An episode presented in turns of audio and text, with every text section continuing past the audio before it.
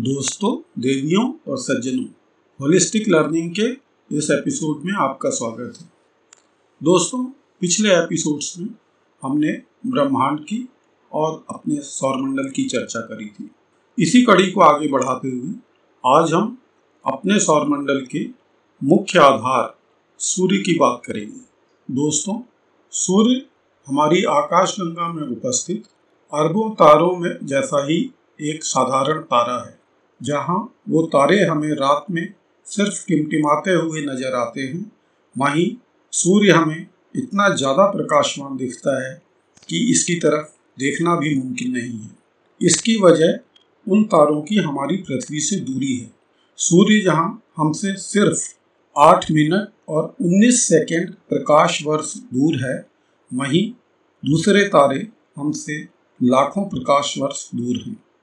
एक और तरीके से इसे समझें तो नेपच्यून से सूर्य थोड़े बड़े तारे की तरह ही दिखता है और इसकी रोशनी भी वहाँ पर करीब करीब उतनी ही होती है जितनी कि पृथ्वी पर एक चांदनी रात में होती है। पृथ्वी सूर्य से 15 करोड़ किलोमीटर की दूरी पर स्थित है। वैज्ञानिकों ने इस दूरी को एक एस्ट्रोनॉमिकल यूनिट माना है। दोस्तों, हम पिछले एपिसोड में बता चुके हैं कि हमारे सौरमंडल की रचना करीब 4.5 अरब वर्ष पूर्व शुरू हुई थी और इस रचना में सबसे पहले आकार लेने वाला यह तारा सूर्य ही था। इसके साथ ही या इसके थोड़ा बाद से ही अन्य ग्रहों ने आकार लेना शुरू करा। पिछले एपिसोड में हमने सूर्य और अन्य ग्रहों की दूरी और आकार के विषय में एक रिलेटिव स्टडी का जिक्र किया था। पृथ्वी से तुलना करें तो सूर्य का आकार पृथ्वी से 109 गुना ज़्यादा है और इसका द्रव्यमान तो करीब करीब 3,33,000 गुना पृथ्वी से ज़्यादा है। पृथ्वी की तरह सूर्य की कोई ठोस सतह नहीं है। यह करीब करीब पूरी तरह गैस का बना हुआ गोला है जो कि प्लाज्मा स्टेट में है। प्लाज्मा स्टेट पदार्थ की ही एक स्टेट है जो कि बहुत गर्म गैसों से बनती है। यदि आप एक मोमबत्ती को जलाते हैं तो मोमबत्ती की जो लौ है वो एक गर्म गैस ही होती है और उसी को प्लाज्मा स्टेट कहते हैं। इन प्लाज्मा स्टेट की गैसों में करीब करीब 3/4 तो हाइड्रोजन है और करीब करीब 23% हीलियम है। बाकी 1.6% हिस्सा ही अन्य गैसों या धातुओं से निर्मित है। धातुओं में sulphur, magnesium, carbon, neon, calcium, iron, nickel, chromium वगैरह की उपस्थिति सूर्य पे वैज्ञानिकों ने अनुमान लगाई है।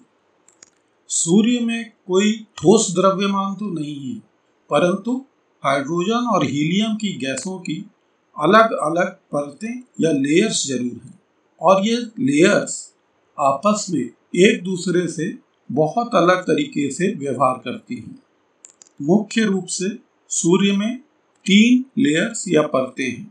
जो सबसे अंदरूनी परत है जो कि केंद्र का भाग है सूर्य के, वह करीब करीब सूर्य के व्यास का 25% अंदरूनी हिस्सा है।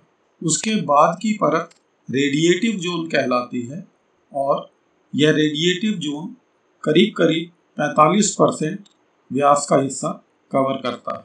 तीसरी परत या लेयर कन्वेक्टिव जोन कहलाती है और यह मुख्य सूर्य का बचा हुआ 30% हिस्सा, बाहरी हिस्सा कवर करती है।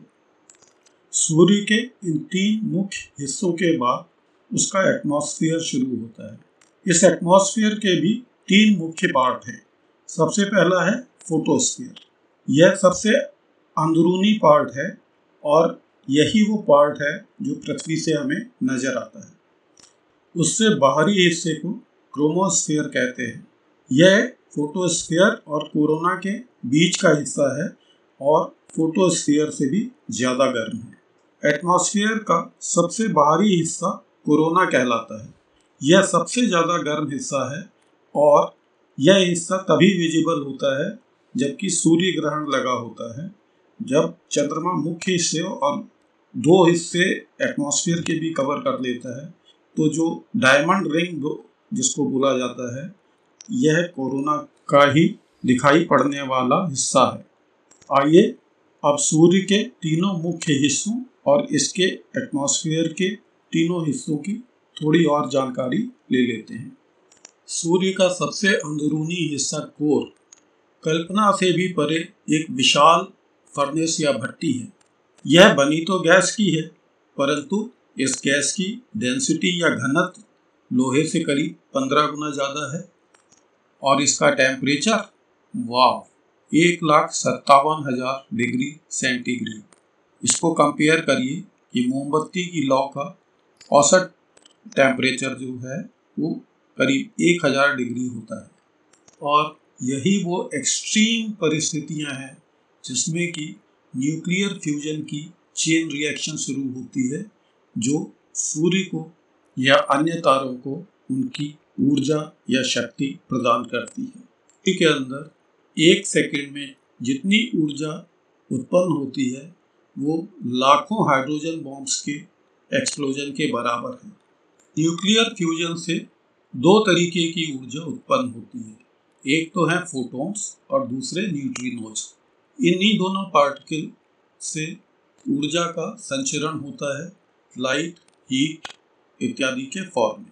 फोटॉन्स सबसे छोटे पार्टिकल होते हैं लाइट के, या यूँ कहें कि लाइट इन छोटे छोटे पार्टिकल से बनी होती है। दूसरा फॉर्म जो न्यूट्रिनोज का है उसको डिटेक्ट करना बहुत मुश्किल है और यह एक अद्भुत पार्टिकल है। इसके बारे में आप अलग से जानकारी प्राप्त करने की कोशिश करिए। कोर से बाद वाले रेडिएटिव जोन में टेम्परेचर बहुत तेज़ी से कम होता है और गिरकर 20 लाख डिग्री सेंटीग्रेड से 70 लाख डिग्री सेंटीग्रेड की रेंज में आ जाता है। इसके बाद कन्वेक्टिव जोन में ऊर्जा का संचरण रेडिएशन ना होकर कन्वेक्शन के थ्रू होता है।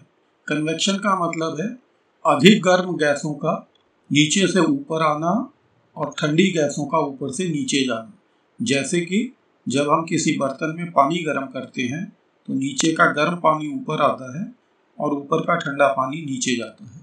इसके बाद शुरू होता है सूर्य का एटमॉस्फेयर, जिसकी सबसे अंदरूनी सतह फोटोस्फीयर है। यही वो चमकीले पीले रंग की सतह है जो कि हमें नज़र आती है। इसकी मोटाई ज़्यादा नहीं है, करीब 400 किलोमीटर, और इसमें टेम्परेचर भी काफ़ी कम यानी करीब 6000 डिग्री सेंटीग्रेड ही होता है। लेकिन जो सन स्पॉट या सोलर फ्लेयर्स हमें पृथ्वी से नज़र आती हैं वो इसी फोटोस्फीयर में उत्पन्न होती हैं। फोटोस्फीयर के ऊपर शुरू होता है क्रोमोस्फीयर। इसकी मोटाई करीब 2000 किलोमीटर है। इसके बॉटम में तो टेम्परेचर काफ़ी कम यानी कि करीब करीब 4500 डिग्री सेंटीग्रेड ही होता है, परंतु ऊंचाई के साथ इस टेम्परेचर में तेज़ी से वृद्धि होती है और बाहरी सतह पर आते आते यह करीब 25,000 डिग्री हो जाता है। सूर्य के वायुमंडल का सबसे बाहरी हिस्सा कोरोना कहलाता है। यह कोरोना लाखों किलोमीटर तक फैला हुआ अत्यंत गर्म गैसों का और अकल्पनीय गति से चलने वाला तूफान है। अगर टेम्परेचर की बात करें तो टेम्परेचर लगभग 10 लाख डिग्री सेंटीग्रेड होता है और गति की बात करें तो ये समझिए कि इस तूफान में इतनी गति होती है कि कुछ पार्टिकल्स एस्केप वेलोसिटी को क्रॉस कर लेते हैं और सूर्य की एस्केप वेलोसिटी है 400 किलोमीटर पर सेकंड। जी हाँ, 400 किलोमीटर पर सेकंड। दोस्तों, अब कल्पना करिए कि जो पृथ्वी पे भीषणतम साइक्लोन आते हैं उनमें भी हवा की गति 150 किलोमीटर प्रति घंटे से ज़्यादा नहीं पहुंच पाती है। यह 400 किलोमीटर प्रति सेकंड से भी ज़्यादा गति वाले पार्टिकल सौरमंडल या सोलर सिस्टम के बाहर तक जाते हैं और इनको सोलर विंड या सौर हवाएं कहा जाता है। ये सौर हवाएं पृथ्वी पर भी अपनी उपस्थिति दर्ज करवाती हैं। यूँ तो पृथ्वी का मैग्नेटिक फील्ड इन हवाओं को रोक देता है, परंतु ध्रुवों के नज़दीक इनमें से कुछ हिस्सा पृथ्वी के एटमॉस्फेयर तक आ जाता है और उसका नतीजा ये होता है कि ध्रुवीय क्षेत्रों में पृथ्वी के वातावरण में प्रकाश का रंगारंग कार्यक्रम देखने को मिलता है। इसको पोलर लाइट्स या ऑरोरा भी कहते हैं। सोलर विंड्स की अधिक शक्तिशाली लहरें, जिनको कि सोलर स्टॉर्म या सौर तूफान कहते हैं, वो हमारे सैटेलाइट्स या हमारे पावर ट्रांसमिशन ग्रिड को भी इफेक्ट कर सकते हैं। दोस्तों, ये मिलियन और बिलियन का चक्कर बहुत कंफ्यूजिंग है। इसको आसान करने के लिए आप अपने मस्तिष्क में एक साधारण पिक्चर बनाएं कि सूर्य हाइड्रोजन और हीलियम गैसों की एक बहुत बड़ी भट्टी है। कितनी बड़ी? हमारी पृथ्वी से करीब 100 गुना बड़ी। इस भट्टी में जो सबसे अंदर का हिस्सा है वो बहुत गर्म है और उसमें हाइड्रोजन के परमाणु न्यूक्लियर फ्यूजन के द्वारा हीलियम गैस का निर्माण करते हैं और इस प्रक्रिया में अथाह ऊर्जा पैदा होती है। वही ऊर्जा प्रकाश के रूप में पूरे सौरमंडल में या ब्रह्मांड में फैल जाती है। न्यूट्रिनोज को मैं जानबूझ के इस समय नहीं ले रहा हूँ। इस भट्टी की खासियत ये है कि या तो इसका अंदरूनी हिस्सा बहुत गर्म है या इसके वायुमंडल का सबसे बाहरी भाग। बीच के हिस्से कंपेरेटिवली ठंडे हैं। अंदर के हिस्से से जहाँ प्रकाश और ऊर्जा उत्पन्न होती है और बाहरी हिस्से से जहाँ बहुत गर्म गैसों के तूफान चलते हैं, वहाँ से सौर हवा या सोलर विंड पूरे ब्रह्मांड में, पूरे सौरमंडल में फैलती है। मेरे ख्याल से इतनी परिकल्पना करना काफ़ी आसान है। अगला प्रश्न उठता है कि सूर्य का भविष्य क्या है, कितने समय तक यह अपनी इसी मैग्निफिसेंस के साथ चमकता रह सकता है। वैज्ञानिकों का अनुमान है कि इस समय सूर्य में करीब 74% हाइड्रोजन है और इसी हाइड्रोजन के न्यूक्लियर फ्यूजन की वजह से सूर्य अपनी ऊर्जा का उत्पादन करता है। अगले 5 अरब सालों में यह हाइड्रोजन काफ़ी हद तक या करीब करीब पूरी तरह से समाप्त हो जाएगी। And that would be the beginning of the end. उसके बाद सूर्य पहले तो फैलेगा और अपने वर्तमान आकार से करीब 200 गुना बड़ा हो जाएगा। इस पीरियड में यह अपने आसपास के ग्रहों को अपने में समा लेगा। उसमें पृथ्वी के होने की भी संभावना है। सूर्य के इस विस्तार की अवस्था को वैज्ञानिक रेड जाइंट कहते हैं।